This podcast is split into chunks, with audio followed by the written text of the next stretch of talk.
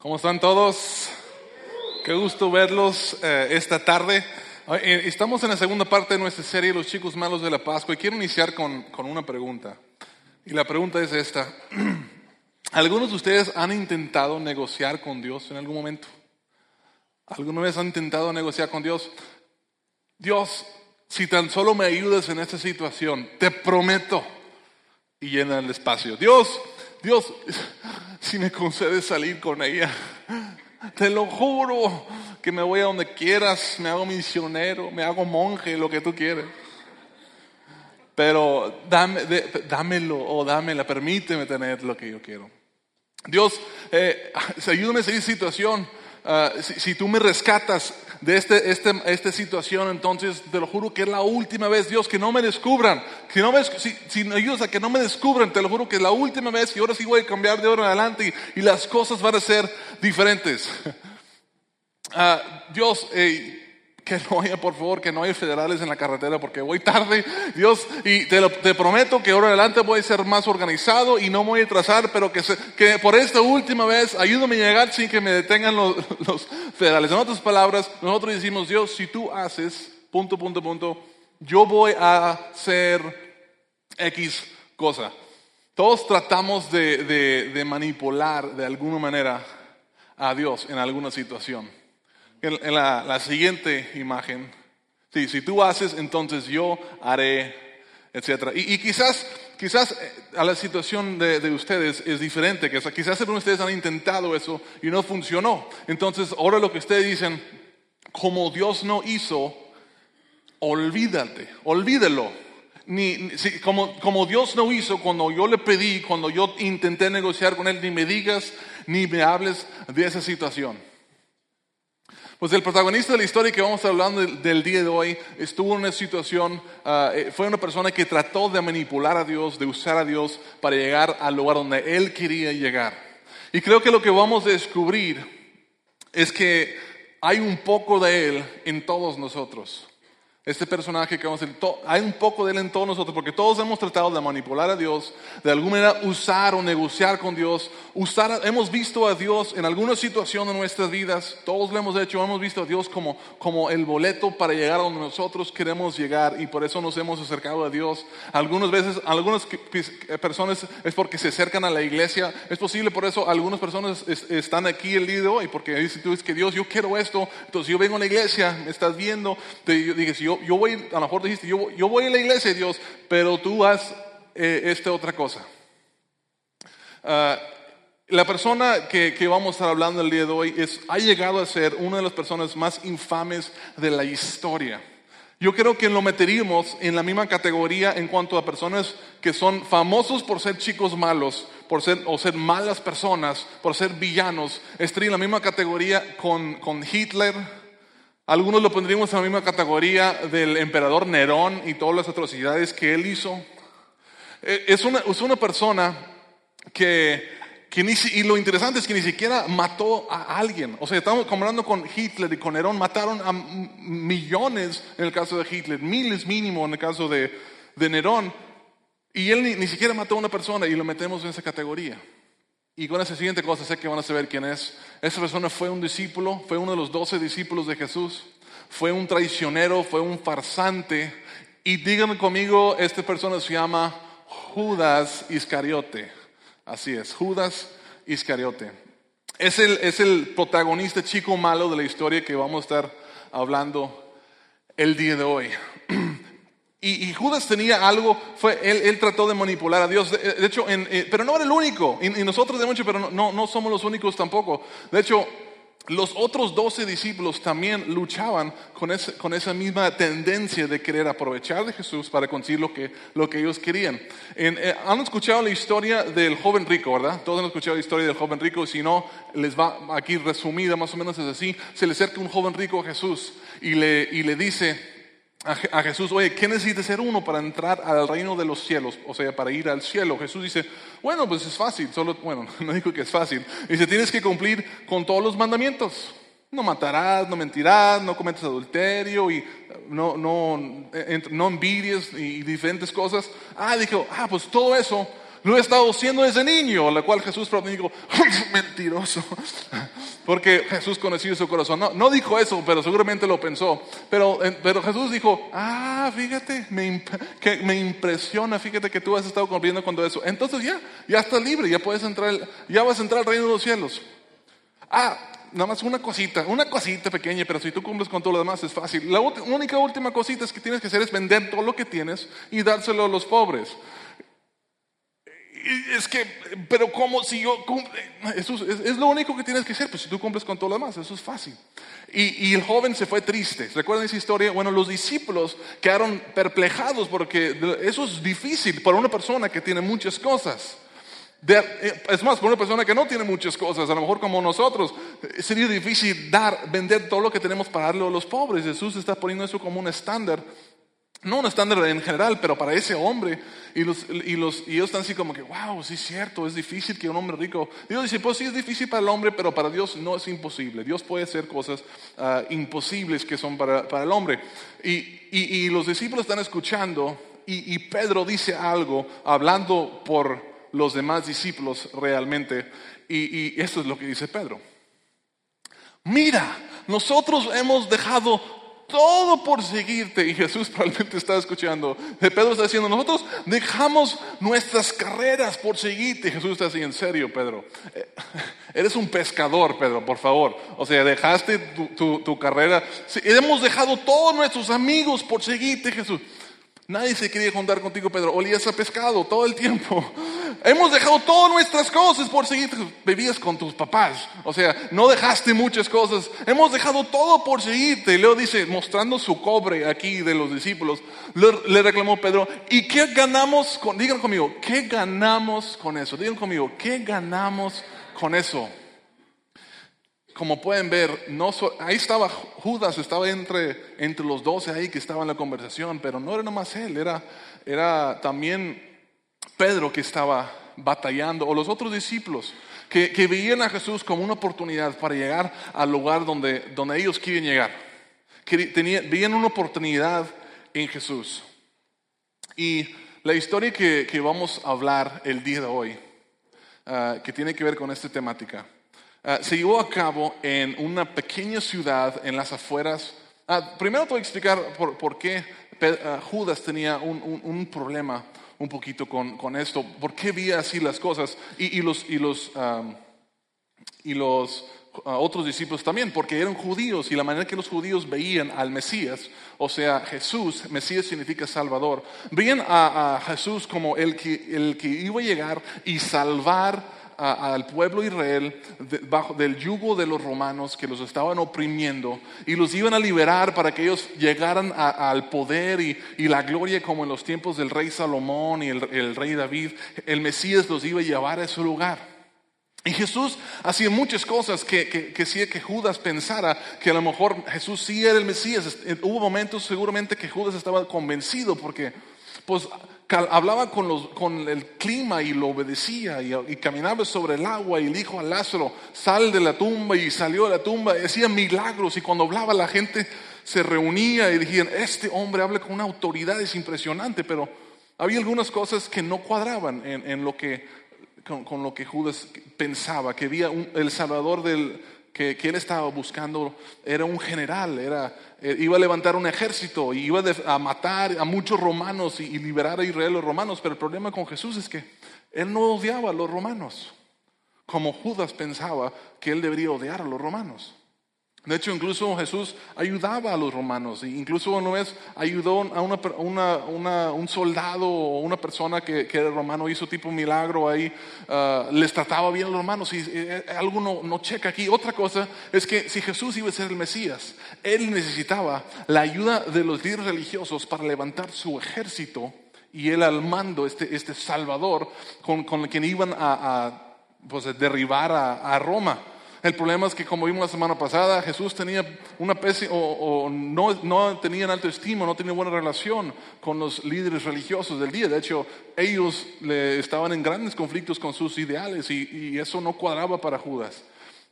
Y otra cosa es que Jesús ah, ah, no le daba mucha importancia al dinero. Y, Judas dice, sabiendo hacer guerra, hacer un- tener un ejército cuesta mucho dinero porque los soldados necesitan ser pagados, necesitan ser alimentados, necesitan ah, armas, necesitan ah, tantas cosas.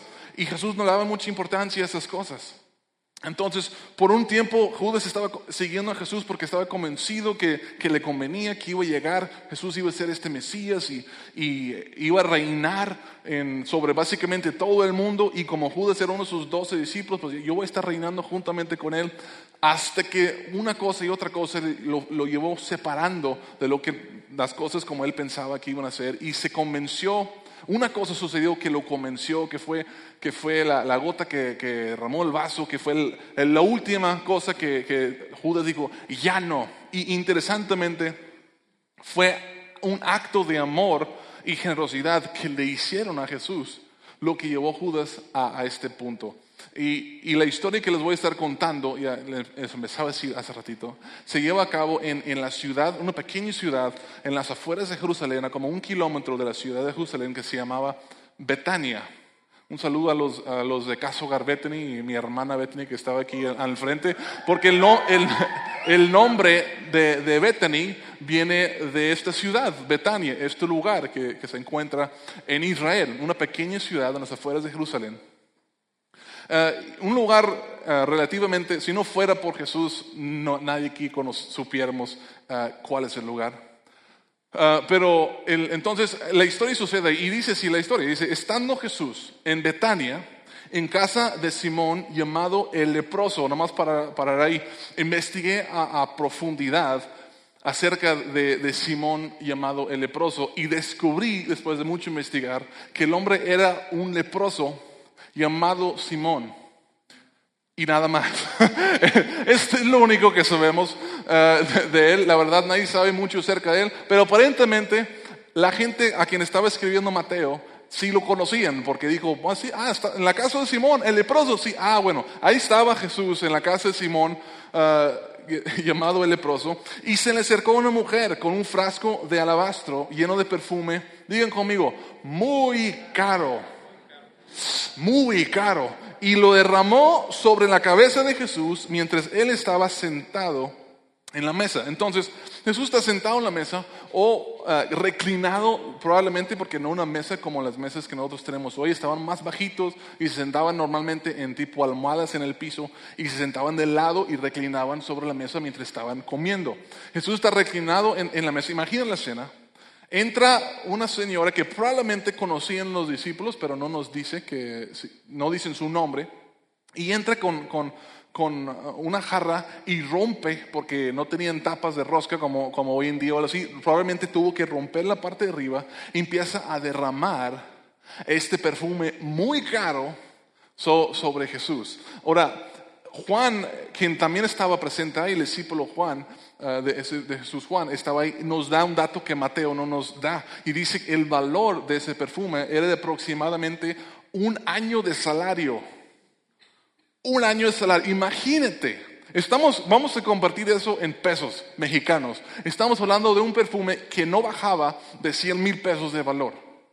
Sí, no, y, y quizás llegaba más arriba, quizás 150, quizás 200 mil pesos, pero no bajaba de, de- probablemente 100 mil pesos en valor.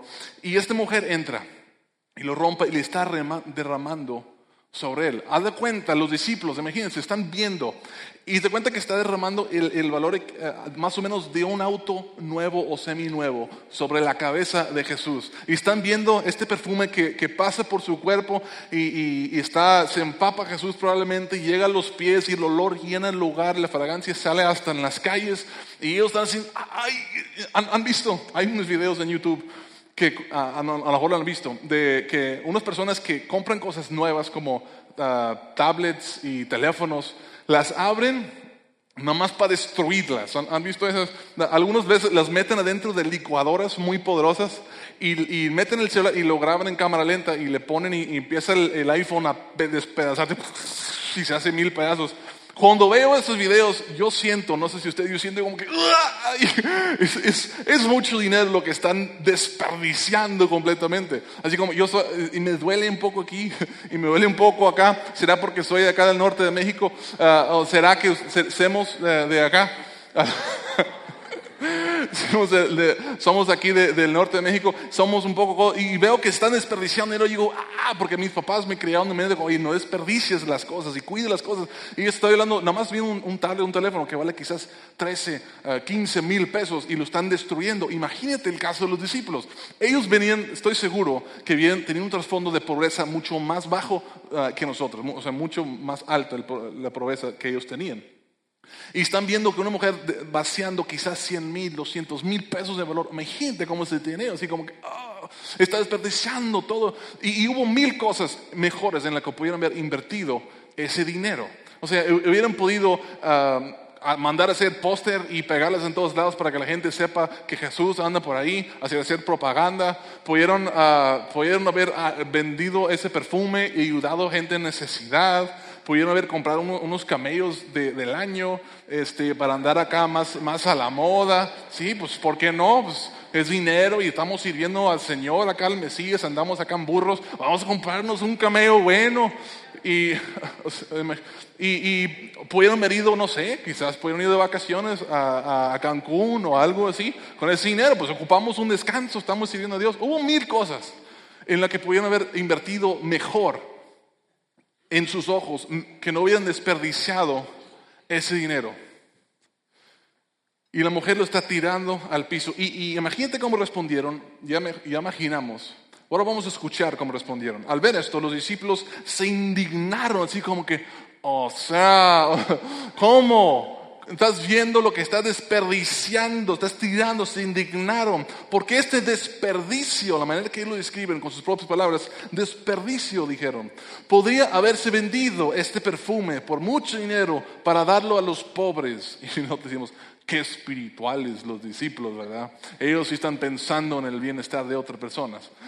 Pero Jesús conocía sus corazones, sabían que realmente no era por esos motivos. Ah, ellos tenían otras intenciones. Sabía lo que estaban pensando antes de que lo dijeran. Y Jesús dijo algo que de alguna manera los, los incomodó un poco y luego algo que les incomodó mucho. Dijo, a los pobres siempre los tendrán con ustedes, pero a mí no me van a tener por siempre. Ok, Jesús, está bien. Mm, Como que tú dices que cuidamos de los pobres, pero me estás diciendo que vas a tener los pobres siempre, eh, porque no me vas a tener por, ah, pero a mí no me vas a tener por siempre, o sea, tú no vas a estar por siempre, Jesús, y empezaron a preocuparse un poco. ¿Cómo que no lo vamos a tener por siempre? ¿Qué es lo que va a pasar? ¿Será que nos va, vamos a perder nuestro puesto? ¿Vamos a ser reemplazados por alguien más? O sea, ¿qué es lo que va a pasar? ¿Por qué no lo vamos a tener por siempre? Y esa siguiente cosa realmente les preocupó. Ah, dijo, ah, al derribar ella este perfume sobre mi cuerpo, lo hizo a fin de prepararme para mi sepultura. Se Imagínate, están los doce discípulos y está Judas, el protagonista, el chico malo de, de la historia el día de hoy. Está escuchando, ya está al límite de decir, yo ya no quiero hacer nada y este no me está beneficiando, no me está llevando a lugar donde yo quiera. Y Jesús, quien, quien él, él quería que fuera el Mesías, el tipo de Mesías que él quería, que le iba a llevar a él a la riqueza, está diciendo, esta mujer hizo esto y me está preparando para mi sepultura. ¿Cómo Jesús? Seguramente Judas está pensando, se supone que eres el Mesías, el que va a, levantar un ejército, lo que va a liberar. ¿Cómo que te vas a morir? Y a la manera que lo vas a decir, que lo va- vas a morir pronto. Y quizás la cosa más importante para ellos era, ¿qué va a pasar con nosotros si tú te mueras? Porque tú eres nuestro líder y si tú te mueres, ¿qué nos va a pasar? Se supone que te estamos siguiendo a todos lados. ¿Quieres que te sigamos también a la muerte? Jesús, espérate, no te puedes morir. ¿Qué estás diciendo? Sabes que tenemos buenos planes. Nosotros tenemos grandes planes y tú nos tienes que llevar a donde nosotros queremos estar. Es lo que están pensando, lo que está pensando Judas. Luego Jesús dijo algo asombroso. Y si eres un cristiano, esto te debe de sorprender. Y si no eres un cristiano y no crees en, en- en la veracidad de, de las escrituras, esto de, de perdido debería despertar tu interés en esto, porque lo que dijo realmente es increíble. Recuerda dónde están. Están en, ¿dónde? En Betania, una pequeñita ciudad en las afueras de Jerusalén. Había unos quizás 13, 14, 15 personas máximos, 20 en, en el cuarto donde están. Y, y lo que dice, dice Jesús. Les aseguro que en cualquier parte del mundo donde se predique el Evangelio, espérate Jesús, ¿de qué estás hablando? En cualquier parte del mundo. Estamos en Betania. O sea, somos como 15 personas. ¿Cómo que en cualquier parte del mundo. Nadie fuera de Betania va a saber eso. Y los, que, los de aquí solamente porque, porque supieron que se derramó mucho, se despreció mucho perfume muy caro. Cualquier parte del mundo donde se predique este evangelio se contará también en memoria de esta mujer lo que ella hizo. Eso fue hace dos mil años en una pequeña ciudad llamada Betania, que si no fuera por Jesús nadie supiéramos que existía. ¿Cuántos de ustedes ya habían escuchado de, esta historia antes de que yo les contara? ¿Alguien? ¿Puedo ver sus manos? Como todos, todos nosotros. Eso fue hace dos mil años en una pequeña ciudad llamada Betania, un lugar insignificante comparado con todo el resto del mundo. Y nosotros, dos mil años después, en el otro lado del mundo, todos ya habíamos escuchado esta historia. Así como Jesús dijo en ese momento, y, nadie pensó que, ¿qué está diciendo Jesús? Nadie dijo, ¿cómo en todas partes del mundo estamos en Israel? No se supone que se trate de, nosotros, Israel. En todas partes del mundo es donde se predica. Y si yo fuera a preguntar, o si fuéramos a decirle a los más de seis mil millones de personas en el mundo, ¿han escuchado la historia? A lo mejor no conocen los detalles, pero de una mujer que echó perfume caro sobre Jesús. ¿Sabes qué? La gran mayoría de ellos, yo creo, dos mil años después, en todas partes del mundo, también han escuchado de esa historia.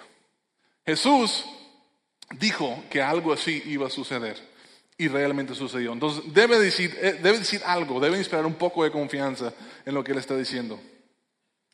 Uno de los dos, pero para Judas esto fue la, fue la gota que, que ahora sí, que, que derramó el vaso.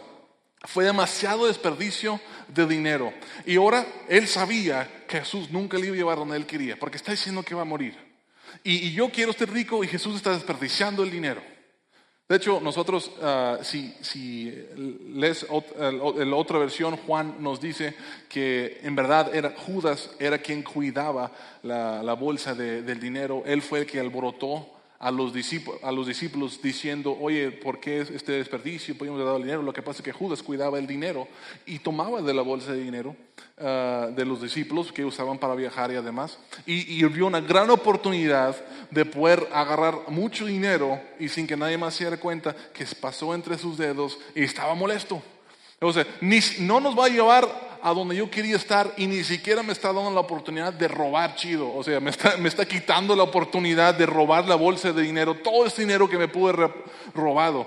Entonces está muy molesto y dice que inmediatamente uno de los doce, el que se llamaba Judas Iscariote, fue a ver a los jefes de los sacerdotes y dijo, ¿cuánto me dan? Digan, digan, conmigo, ¿cuánto me dan? ¿Cuánto me dan? ¿Cuánto me dan?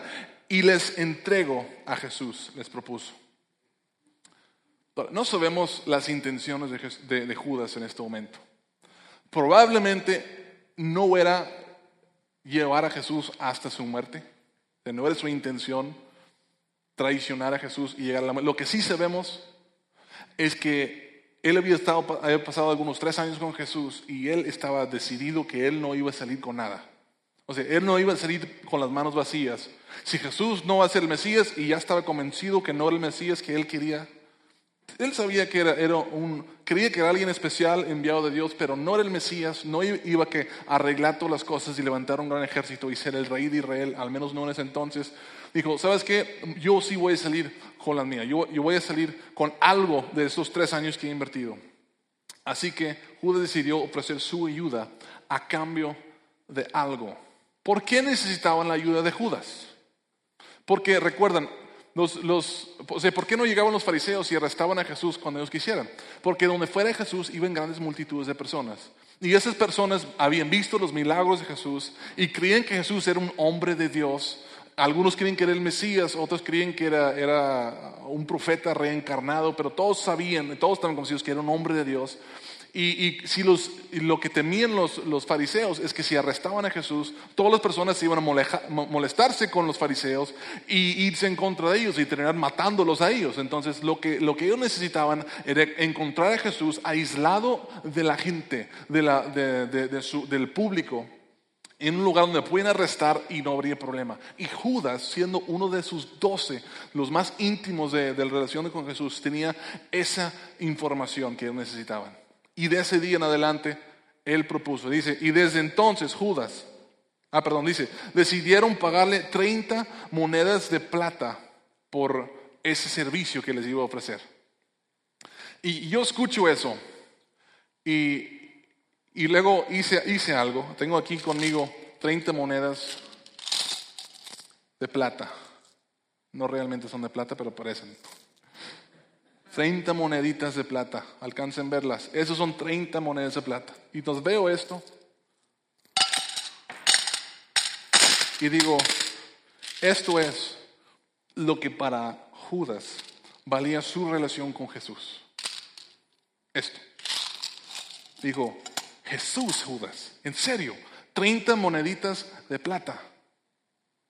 Y siempre que estaba al punto yo de juzgarlo, cuando estaba viendo este montoncito, dijo, en serio, Jesús, por 30 monedas de plata. Me empecé a examinar a mí mismo y me di cuenta que muchas veces yo he traicionado a Jesús o estoy al punto de traicionar a Jesús por cosas menos valiosas que esto, que 30 monedas de plata que más o menos era el precio en lo que costaba comprar un esclavo en ese entonces. No sé cuánto sería exactamente en pesos, pero era, una suma, no muchísimo dinero, pero era algo, era.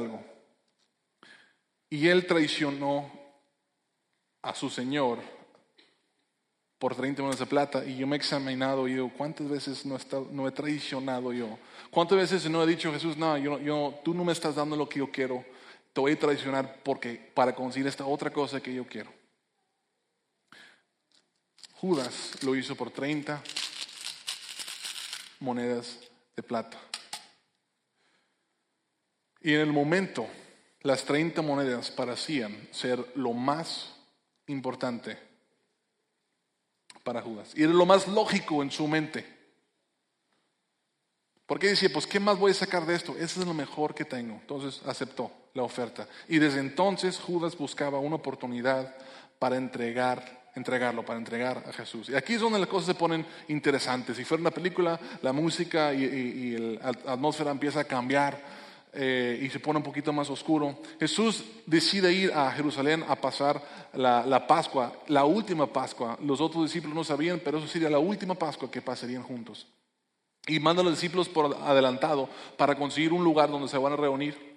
Y, se fueron a ese lugar, los doce discípulos, llega Jesús y, están empezando, está el ambiente de Jerusalén con todos, está, porque es una, la Pascua eh, era algo grande, era el día festivo más grande, era, como si fuera, eh, como se siente en Navidad, que tanto emoción y energía, se sentía así en Jerusalén, y están emocionados los discípulos, y Jesús llega al lugar, y todos están listos para la fiesta, porque se trata de comer y celebrar estas cosas, estas tradiciones muy bonitas que ellos tienen. Jesús llega y agarra una toalla, lo ata en la cintura, y se pone a lavar los pies de sus discípulos. Y lava los pies de Pedro y lava los, los pies de Juan y de Mateo. Y llega a los pies de Judas y lava los pies de Judas. ¿Qué habrá estado pensando Judas en ese momento? Si solo supiera Jesús que, que en mi primera oportunidad yo lo voy a traicionar. Es más, ya me dieron las 30 monedas o ya quedamos en un trato por 30 monedas de plata. Jesús, tan tonto, si solo supiera. Y aquí, aquí lo tengo lavándome los pies. Va pasando la noche y alguien menciona, oye, quizás era Jesús, quizás alguien más, oye, sería padre ir al jardín después de, de celebrar la Pascua para pasar un tiempo en oración. ¿Qué les parece? Y todos, ah, sí, bien, como, como esta hora vamos a ir, ah, muy bien. Y Judas supo, esta es mi oportunidad, porque va a ser de noche, la gente está en sus lugares, están en sus fiestas, va a estar solo Jesús despejado de las personas. El único problema que tenía ah, Judas era cuándo salir y decirle a los fariseos, está tratando de buscar una oportunidad. Y en eso Jesús dijo, ciertamente les aseguro, que uno de ustedes me va a traicionar. Imagínate el escalofrío que sintió Judas en ese momento. Pensaba que Jesús no sabía. Pensaba que, que, iba a salir con la suya. Pensaba él que iba a poder traicionar a Jesús. Y ni un discípulo, ni siquiera Jesús, se iba a dar cuenta quién le había delatado su lugar. Pero Jesús dice, yo ya sé que alguien me está, que me va a traicionar. Y luego le caí el 20. Jesús ya sabía que yo le iba a traicionar, aun cuando me estaba lavando mis pies. ¿Cómo haber sentido en ese momento? Y seguramente se empezó a preocupar. Porque dijo, Jesús me va a delatar, todos los otros discípulos se van a enterar que yo soy el que lo voy a traicionar. Y luego volteó a ver a Pedro, recuerdan Pedro, él traía una espada, traía una espada esa misma noche cuando fueron al jardín. Y dije, oh, ya sé por qué Pedro trae la espada, porque aquí va a haber, aquí van a matar a un cristiano. Eso se, van a, se van a molestar y van a ir contra mí. Y estaba todo nervioso. Imagínate los pensamientos, los sentimientos que él sentía en ese momento. Hasta que Jesús inclinó hacia Judas y dijo, lo que vas a hacer, hazlo pronto. Sí, Judas, yo sé que tú eres, pero yo no voy a impedir que tú hagas lo que quieras hacer. Lo que vas a hacer, ándale. Y, impresionantemente, o sea, la gente, los otros discípulos no, no sabían, no, no, no captaron. Dice, ninguno de nosotros estaba en la mesa, entendió por qué lo que, no, perdón, nunca entendió por qué le dijo esto Jesús. ¿Por qué le dijo eso? Ellos pensaban que Jesús le había mandado a, traer más comida y dijo, lo que vas a hacer, hazlo ya, ve a traer más comida, no sé, ve a traer otras cosas que hace falta. Y nadie pensó mal. Pero Judas salió. Y inmediatamente cuando salió Judas, Jesús dijo algo tan extraño. Dijo, dice, cuando Judas ah, hubo salido, Jesús dijo, ahora es glorificado el Hijo del Hombre y Dios es glorificado en él. Ahora, eh, ahora, en este momento, en este preciso momento, ya que Judas haya salido y me va a traicionar, ahora es glorificado el Hijo del Hombre y, el, y Dios Padre, mi Padre, es glorificado en él. En otras palabras, lo que Judas iba a hacer no iba a impedir que se hiciera la voluntad de Dios. Si Judas traicionaba o no traicionaba a Dios, Dios seguía estando en control. Él tenía un plan. Él había mandado a su hijo hace 33 años para este mismo propósito. Había planeado esto hace miles de años para este mismo propósito. Judas no iba a interferir, no iba a alterar los planes que Dios tenía. Ahora no sabemos lo que estaba pensando Judas, pero sí sabemos que él no pensaba que lo iban a matar. O sea, muchas veces pintamos a Judas de una manera muy, creo que un poquito más duro de, sí fue, y merece mucho eso, pero como que lo hemos como descorazonado, que quería ver a Jesús sufrir. No creo, probablemente no. Probablemente él pensaba que le iban a arrestar, que le iban a castigar, quizás unos latigazos, quizás le iban a excomunicar de la iglesia, pero hasta ahí. Pero después escuchó Judas que Caifás, el chico malo de la semana pasada, el sumo sacerdote, llevó a Jesús a Pilato. Supo él en ese momento que ellos no querían castigarlo, no querían excomunicar a Jesús del judaísmo, querían matarlo. Porque la iglesia, o, los judíos, perdón, eh, los líderes religiosos tenían la autoridad para castigarlo, para encarcelarlo, para excomunicarlo, pero la única cosa que no podían hacer era matarlo. Tenía que ser Roma. Y cuando supo que le llevaron allá, él sabía lo que querían hacer. Y cuando Judas, el que había traicionado, ah, vio que habían condenado a Jesús, sintió remordimiento y devolvió las 30 monedas de plata a los jefes de los sacerdotes. Agarró sus 30 monedas, fue corriendo con ellos. Dijo, yo no sabía que lo iban a matar. Ten, ten, esto no está bien, ten el dinero.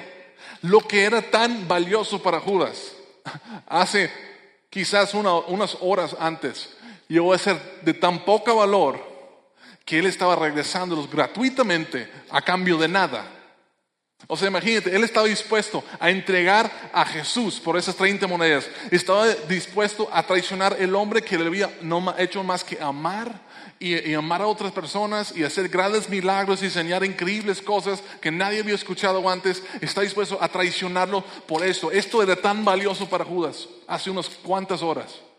Y así pasó a ser algo tan insignificante que está dispuesto a regresarlo gratuitamente a quienes se lo habían dado. Quizás eso describe las vidas de algunos de nosotros aquí, o algunas personas aquí. Te has aferrado a algo en tu vida, tanto que es tan valioso para ti, y sabes en tu corazón que va en contra de la voluntad de Dios, pero dices tú, no, no, esto, es tan, esto vale la pena ir en contra de Dios, resistir a Dios mismo, porque esto para mí vale la pena, solo para tiempo después decir, ¿sabes qué? No sé qué estaba pensando, no sirve, no vale lo que yo pensaba que valía, es más, yo ya no quiero saber nada de esto. La, cual, por la, la cosa por la cual estuve resistiendo a Dios mismo, ya no quiero saber nada. Y Judas, para Judas el lamento más grande en su vida fue resistir a Dios, ir en contra de la voluntad de Dios. Y se, se dio cuenta muy tarde que realmente no era valioso. El lamento más grande en la vida de la mayoría de nosotros, ojalá y, muchos podemos decir que no lo experimentamos, pero los lamentos más grandes en tu vida va a estar relacionado con esas ocasiones en que fuiste a sabiendas en contra de la voluntad de Dios, porque tú querías algo tanto, te aferraste a algo tanto, era tan valioso para ti que resististe a Dios mismo y todo lo que sabías que era bueno y lo hiciste como quiera. Pero va a llegar el día, si no ha llegado ya, en la que esa cosa que era tan valiosa para ti te da asco. Ni siquiera quieres verlo, no quieres ver nada de esa cosa. He pecado, dijo, porque he entregado sangre inocente. Y eso, y eso nosotros, ¿qué nos importa? Respondieron. Allá tú. En otras palabras, eso es tu responsabilidad. ¿Para qué vienes con nosotros a decir, ah, hice algo malo? Hey, esa es tu responsabilidad, no es nuestra culpa. Entonces Judas arrojó las monedas de plata al piso del templo, en el santuario, y salió de ahí. Lo que tanto había valorado, literalmente lo tiró. Esa cosa que era tan valioso para él, lo tiró, terminó en el suelo lo regaló a quien la quisiera, no quería saber nada. Escúchenme, si tú resistes a Dios, amigo, amiga, si tú resistes a Dios, por aferrarte a esa cosa que tú tanto quieres, que tú tanto ahorita es tan importante para ti, pero sí Dios, yo sé que yo sé que en mi corazón, que yo sé que tú me dices claramente que, que no debe ser, pero si tú sigues aferrando a Dios, va a llegar el momento, va a llegar el momento en la que esa cosa pierda valor tanto y ya ahorita mismo ya está perdiendo valor. Va a perder tanto valor que lo vas a terminar tirando al suelo, queriendo no saber nada al respecto. El detalle es que para algunos de nosotros puede que sea ya demasiado tarde para nosotros cuando al fin reconocemos eso, así como fue demasiado tarde para él, para Judas. Luego fue y se ahorcó. Judas ganó 30 monedas de plata a cambio de su alma.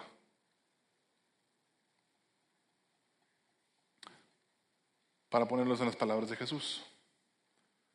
Cambió, se aferró a algo, algo era tan valioso en un momento que entregó, perdió su vida, perdió lo que tanto quería, su dinero, y perdió su alma por aferrarse a eso.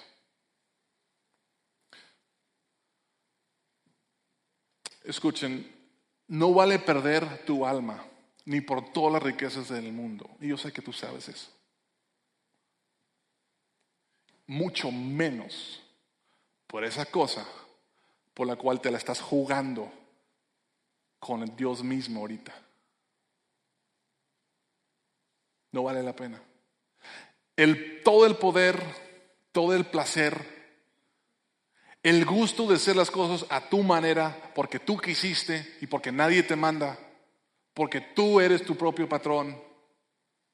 Nada de eso vale la pena perder tu alma. Nada de eso. Va a llegar un día en la que eso cosa que tanto valoras va a perder todo valor para ti. Ya está perdiendo valor, está disminuyendo valor ahorita mismo. Y lo vas a querer arrojar, decir, ya no quiero saber nada. Pero es posible que ya sea demasiado tarde en ese entonces.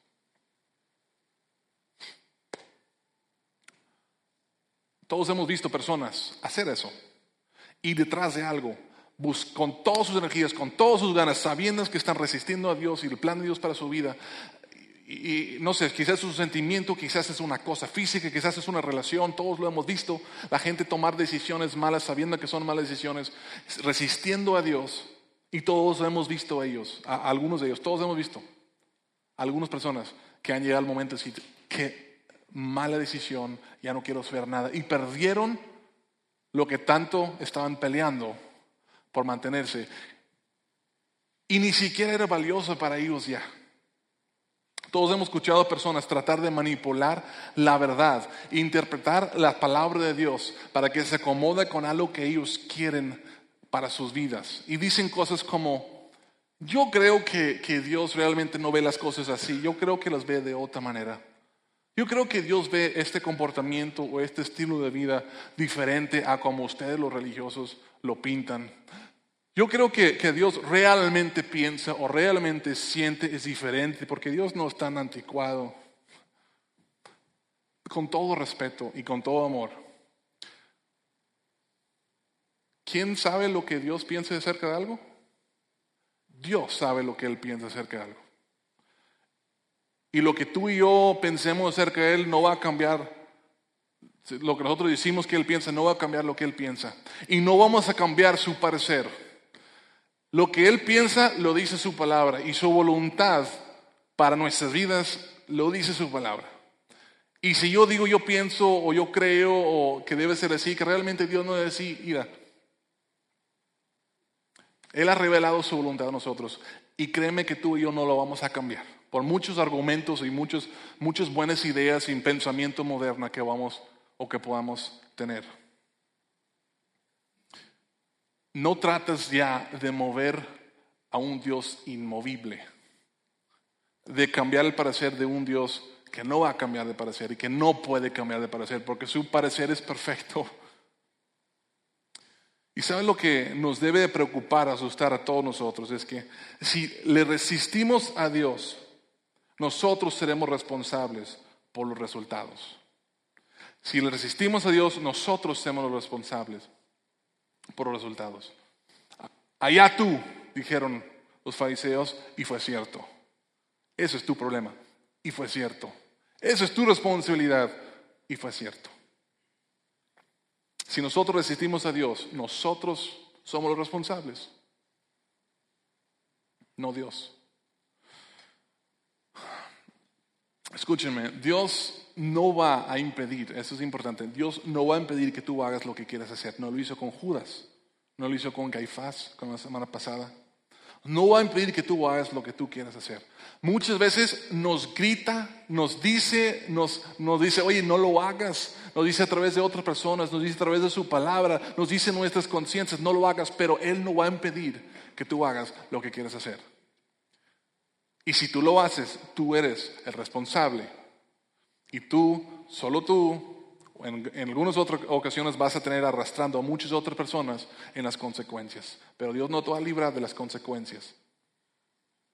No de esas consecuencias. Escuché una historia de, un barco grande, eh, de las que cruzan el Pacífico y Atlántico, que llevan bastantes uh, cargas.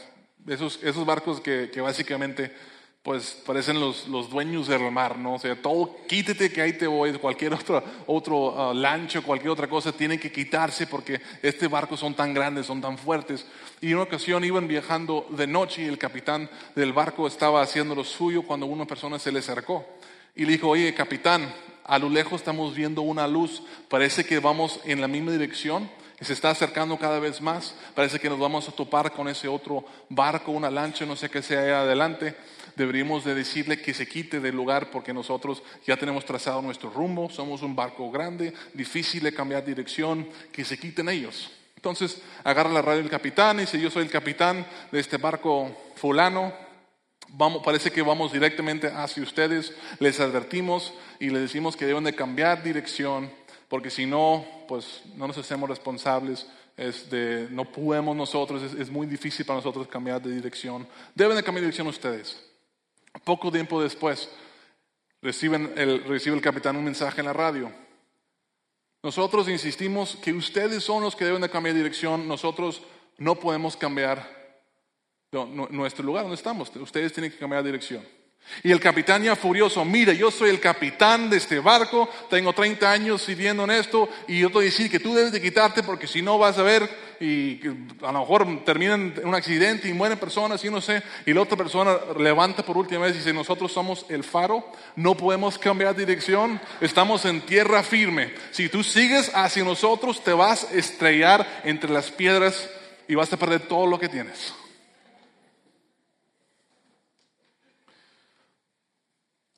No sé ustedes, pero eso me asusta esta historia. Porque en esta historia Dios es el faro, nosotros somos el gran barco que tenemos todos estos planes. Somos tan importantes. Y nosotros no podemos cambiar de dirección, sabemos hacia dónde estamos yendo. Y, y Dios nos ha estado diciendo, cambie dirección. Y nosotros decimos, ¿cómo? No, tú cambia dirección, quítete. Me estás estorbando. Y dice, yo no voy a cambiar de dirección. Yo soy la roca inmovible. Yo no voy a cambiar de dirección, cambie dirección. Y nosotros seguimos en nuestra terquedad. Y lo que nos debe preocupar es que cada minuto que pasa y seguimos en esa mentalidad, nos estamos acercando más y más y más a las piedras. Y nos vamos a terminar estrellando nuestro barco contra una fuerza contra la cual nada puede. Y todo este tiempo Dios nos está diciendo, hey, tú sabes que debes de cambiar de dirección. Te estoy hablando en tu corazón. Te di mi palabra. Te di otras personas que están diciendo, aconsejando, y tú sigues en tu dirección. Tarde que temprano. Si no cambies dirección. Y, y le rompe el corazón a Dios. Porque Él nos ama como sus hijos. Y no quiere que nos estrellemos contra las piedras pero su voluntad es inmovible, su voluntad es perfecta y nosotros no podemos cambiar lo que Él tiene planeado para este mundo. Así que cambiamos nuestra dirección o va a pasar lo que tiene que pasar. Y nos debe preocupar un poquito esto, quizás. ¿Por qué resistimos? Porque es mucho más fácil resistir que rendir. Es mucho más fácil resistir que rendir nuestra voluntad, resistir que cambiar la dirección de nuestro barco. Pero ¿por qué deberíamos de rendir? Porque si nos rendimos a Dios, dice arriba, si nos rendimos a Dios, Él será responsable por los resultados. Si resistimos a Dios, nosotros somos los responsables por los resultados, pero si nos rendimos a Dios, Él se hace responsable por los resultados. Y Él es Dios y puede controlar los resultados. El lugar más seguro que podemos estar en la vida es en el mero centro de la voluntad de Dios. Es que, ¿qué tal si no, no salen las cosas como yo quiero? Es un riesgo tan alto. ¿Qué tal si no, qué tal si no alcanzo esas cosas, si no se dan como yo quiero? El lugar más seguro en la vida es en el centro de la voluntad de Dios, porque Él controla y acepta la responsabilidad de los resultados y Él puede controlar los resultados. Y si algo sale mal, Él acepta la responsabilidad. Y créeme que Él pondrá las cosas en orden. Pero Dios no te va a forzar. Y cuando elijas algo, la decisión que tú tomas, Él va a permitir que vivas con las consecuencias. Decisiones de nosotros. Entonces te pregunto, a la luz de todo esto, ¿te has rendido o sigues resistiendo? ¿Te has rendido o sigues resistiendo? Lo que necesitas decir, lo que necesito decir es, Dios, que se haga tu voluntad. O sigue resistiendo, si Dios que se haga mi voluntad.